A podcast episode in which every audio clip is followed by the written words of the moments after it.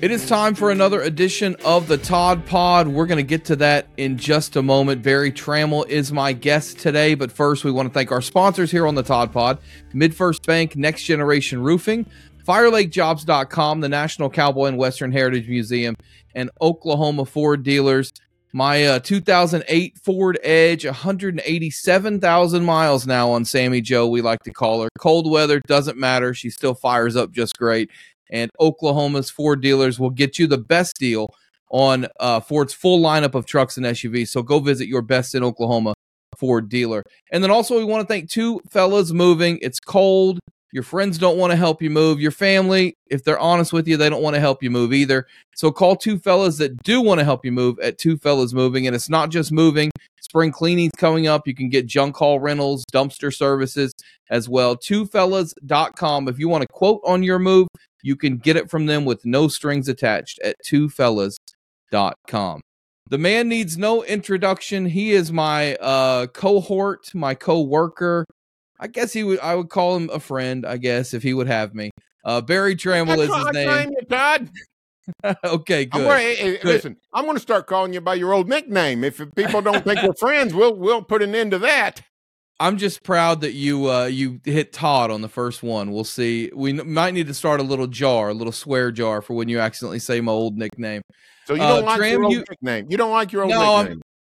I'm I'm fine with it as long as it's people that knew me back then, and you were one of those people. Okay. So. Okay. Okay. Uh, Tram, you wrote a story last week at selloutcrowd.com and at berrytramel.com that was about 2024 and college football and the new world that we face. I was surprised that Aladdin was what you went with. With I didn't know you were. Are you a big Aladdin fan? Well, I got granddaughters 17, 14, and 12. And I got a daughter who's, you know, their mother. So um, I've gone through a couple of generations of Disney. So, you know, I, and I enjoy a good chunk of it. So there you go. I, I like musicals. So, yeah, sign me up for Aladdin. It was a good pull. I'll give you some credit. Uh, we all know that next year is going to be a ton of change. So, a wise person, my therapist, once told me that uh, with discomfort comes growth. And next year, there's going to be a lot of new and uncomfortable things in college football. Can you pinpoint one that you think is the the one that you're most excited about next year? I think the sea change in college football for next season, the, the number one thing is, is going to be the new matchups. College football has been in a rut. It's been in a rut since probably uh, the 90s, maybe the 80s, but somewhere about 25 years ago, someone figured out that they will you can pad your record and make a lot of money and nobody's going to hold it against you if you play Arkansas State instead of, uh, I don't know, Michigan State. If you play Western Carolina instead of Oregon. If you play North Texas instead of Texas A&M. And non-conference games went the way of the wind and networks finally got around to figuring out, you know, we can't really talk these guys into doing it, so let's just add to conference. Let's have conference realignment. Let's get Oklahoma and Texas to the SEC. Let's get let's get uh, USC and UCLA and Oregon and Washington to the Big Ten. I mean, clearly the Big Ten did not want Washington and Oregon, and the Big Ten's network said, "Think again." Um, and so next year we're going to have more good games. It's just that simple. We're going to have Michigan, Washington. We're going to have Oklahoma, Alabama. We're going to have Texas, Georgia, uh, and and all the subsidiaries of that.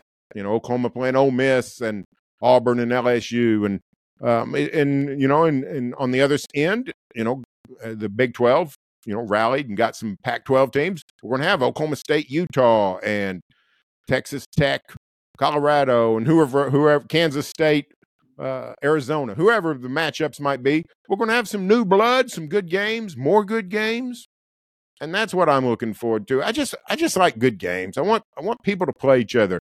In the 70s and into the 80s and a little bit of the 90s, teams played real schedules. They didn't go f- looking for automatic victories, and it was glorious. It was pure glory. I think people forget what Notre Dame's schedule used to look like before oh, they yeah. even started mixing in some of those types of games as well. Uh, Berry, one of the things you wrote was you kind of laid out some things that could happen next year and some things that will happen next year. One and we're going to hit on some of those. The first one you said could happen is a playoff game in Oklahoma, which is just a glorious thought that there's either a playoff game down in Norman or at Boone Pickens or I mean, heck, maybe in a once in a lifetime opportunity. Uh, I don't guess they would host one, but I guess Tulsa technically could. They're in the dance now, right? Um, but just that thought that we could have a playoff game in Oklahoma, oddly enough, I think next year it's more likely it's at OU than OSU because if OSU gets in, they'll probably get in as the Big 12 champion and right. be a top four seed. Um, so just your thoughts on that and also moving forward, uh, do you do you like the idea of keeping the bowls involved, or do you want to see maybe that second round also be on home sites? I uh, well, let's take the let's take the first question. Um, I think you're right on. You're spot on. I think that's very perceptive. It's probably not all that likely that Stillwater gets to host anytime soon because it's a it's a narrow bridge. It's like between the two uh, the two shores for the for hosting five, six, seven, eight seeds are going to host. Nobody above them is going to host. Nobody below them is going to host. So, can the Big 12 runner up, let's call them, get into that? Sure, if they're 11 and 1. 10 and 2? Probably not. Or 11 and 2? Probably not. Might get in 9 to 12. So, you know, it'd take a most of those take, most of those games are going to be on SEC or Big 10 sites or maybe Notre Dame. Right. I think from right. five to eight, which which makes me wonder: mm-hmm. Will in five or six years the ACC and the Big Twelve say, "Wait a minute, let's put the second round games on home sites too"? Yeah. Now, I personally like the the system they're going with next season. I like the uh, the having the bowl games host quarterfinals on, and not necessarily because it's bowl games. I like the neutral site aspect, and here's why. In the NFL, you know, every, every game except the Super Bowl is on a is on a uh, home field. But in the NFL, if you're 11 and 6 and somebody else is 10 and 7, we know you've earned that right. 11 and 6 is better than 10 and 7. And the easiest NFL schedule and the most difficult NFL schedule is about that much apart. But in college football, we have such a wide stretch of difference in quality of schedule and overall performance. And it's all just conjecture. It's not determined on the field. Who knows if, you know, like this year, who who who would it have been? Wherever, you know, Penn State as a ten seed or uh, Ohio. Not well, Ohio State's a bad one because they were in. Uh, but whoever, Ole Miss, Penn State. Let's say they were eight and nine, and you're you're judging their record, but they might have had you know this big of a difference in schedule, and so far we've not seen a committee in the history of college football that really cares about strength of schedule and really drills down and goes much beyond the record. So that's why I like getting to neutral sites as quick as possible because I don't want to reward people with a gaudy record and a gaudy ranking based on what some committee thinks. And that's, May- you know, the closer we get to just, you know, to uh, earning it on the field, I think is is best. Maybe I'm trying to be too smart here, but I think one way to fix that would be stop playing the Maines of the world, uh, oh, you know, and oh, the, no the Furmans no of the world, and we would have a much no better doubt. idea on the schedules. Let's move to one doubt. of the next ones. This is something that will happen. We will see big games before Christmas, which is also something I'm super excited about. With no disrespect to the R+L Carriers New Orleans Bowl, uh, it will be nice to see some games that actually mean something and not have that kind of doldrums period between Thanksgiving and Christmas Day. You're right. I think, if I'm not mistaken, I think it's December 19 and 20, a Friday night and a Saturday, a game on Friday night, three games on Saturday. I don't think college football fans have really honed in on what that's going to mean. I mean, we we had one of those weekends. Uh, weather sort of messed us up, but well, this coming weekend, we're going to have one of those weekends. In the NFL, we're going to have two games on Saturday, two games on Sunday, and it's top flight football, and it's you know final eight and all that. And we we're accustomed to that. We don't really have that in college football. Never had four games of, you know, basically an NCAA tournament situation. You know, lose or go home. And that's what we're going to have on that Friday and Saturday before Christmas. We're going to have four epic games. That Friday night game might be in Ann Arbor, where it might be 19 and snowy. Uh, the Saturday game could be, you know, I don't know, could be uh, USC at Georgia. Uh, we could have we could have Oklahoma playing Penn State. I mean, it's going to be it's going to blow our minds how cool it's going to be that first weekend. You're right, and then the, of course the quarterfinals move on to to New Year's, and we're going to have the same thing New Year's Eve uh, game on fr- uh, new game on New Year's Eve night, and then three games on New Year's Day. It's just going to be fantastic. Yeah, I hope it blows everyone's mind so much that they try to move the second round games to home sites, but that's just me. Uh, but it is it is going to be awesome before Christmas to have a little bit of college football that's not just Army, Navy, and meaningless bowl games. One thing you wrote that could happen is we could be down to four coaches in college football that have won national championships. Now, at the time of your writing, you assumed one of those four coaches that might be left would be Nick Saban. Nick, if yeah. Yeah, if Jim Harbaugh uh, left, now we might be down to three coaches next year Could that have won three. college football championships. Is this also kind of a, a you know a, a, changing of the guard when it comes to coaches? This new era of college football where we're starting to see some new names. Yeah, it's two things. One is it is a changing of the guard. The other thing is we have a shortage of coaches who have won it, whether they're still coaching or not, because it's been such a consolidated. You know, when Nick Saban wins six, in 15 years, you know, he there's not a lot of room for other people. Um, but it is amazing. We could be down. I think we're going to be down to three, and one of them is uh, 142 years old, Mack Brown. So you know, it's we've got we got Kirby Smart, we got Dabo Swinney, and and Mack Brown. That's literally who's left. And you know, our friend Bob Stoops, he sort of got out ahead of the posse and said, you know, I'm I'm ready to do something else with my life. We're seeing Nick Saban say that. We've seen some others, Urban Myers, you know, uh, not employed. So as a as a coach, so it's a, interesting to me that we are seeing uh, a changing of the guard. Uh, Kalen DeBoer is the coach at Alabama. I mean, uh, does that resonate with you? Is that is that sealed into your brains? It hasn't mine. You know, I saw him. Well, saw that's, a, that's about the, like for for a year after. I remember yeah. working in radio and going, "Hey, yeah, the Bob Stoops press conference is today." And oh no, it's a Lincoln no. Riley press conference. that's right. Yeah, so it's it's it's it it's going to be changed because college football for so long has been about the coaches. You know, not as much as basketball, but it's still a, a cult of coaches, and that's slowly changing. And you know, we'll have some new new stars rise up. Um, whoever you know, it could be Kalen DeBoer, um, whoever might, you know, could be Dan Lanning, lots of candidates, could be Ryan Day. Um, so, but I think it's fun that we are seeing some some old guys step aside and, and, and save the spotlight for some newer blood.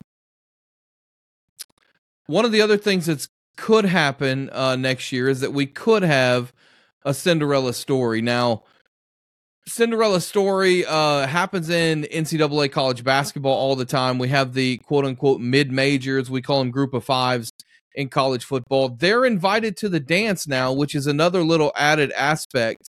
Um, I think you're with me, Berry, that you think they should be invited. But what would you say to the people who argue, well, if you put in a Tulane or a Liberty, you're not putting in one of the 12 best teams?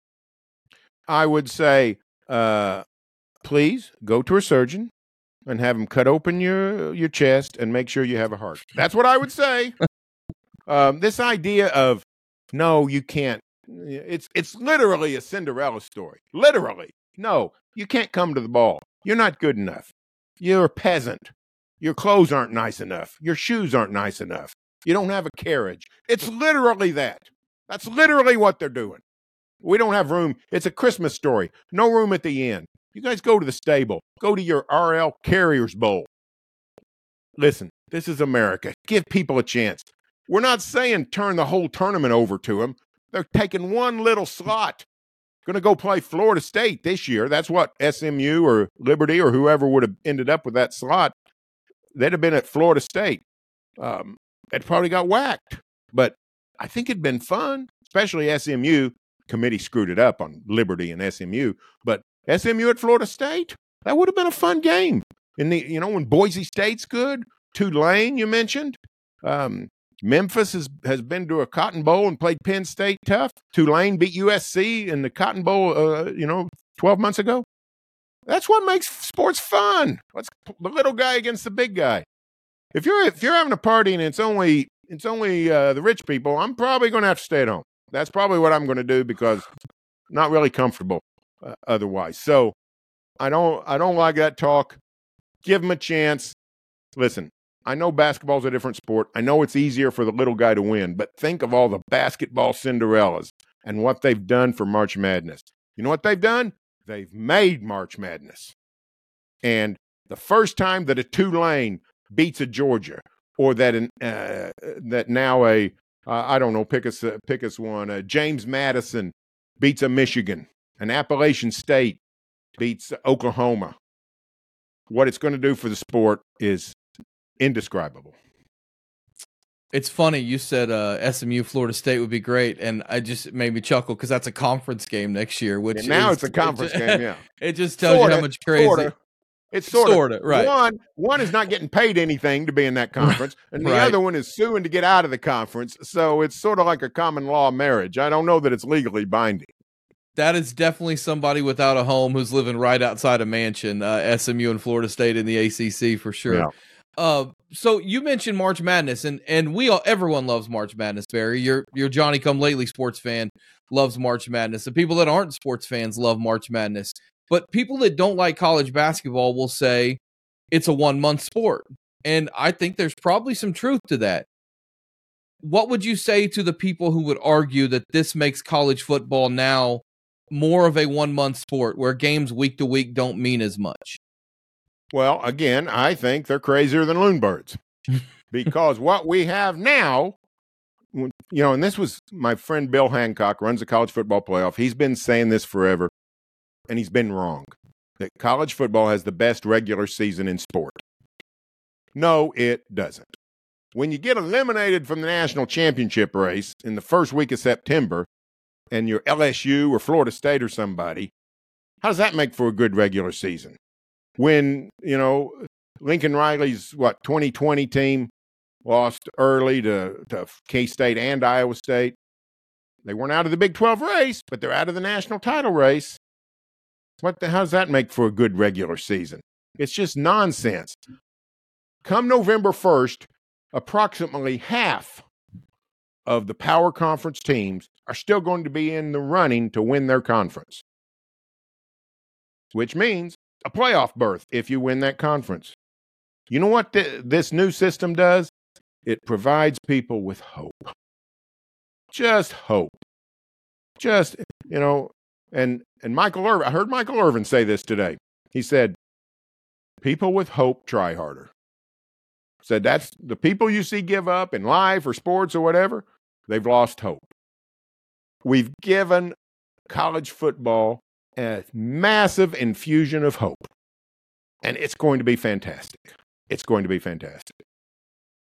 while all this is going to be fantastic, and I agree with you that it is, uh, there are a lot of people that don't like the transfer portal aspect of college football right now, how quickly guys move from one school to another. You don't have really, you know, uh, it's going to be hard to have Sooner legends anymore. They're going to be guys who came Mhm, here for right. one stop between You're right. you know Houston and Alabama or something. Um, and also there's there's the opt out part of bowl season that was kind of at the forefront of this year with the way Florida State got waxed by Georgia uh, and some other schools that dealt with a ton of opt outs. So I guess in in your mind, Berry, how does the new era, the new wave of college football help those two things for the fan that doesn't like where it's at right now? Well, here's one way it helps.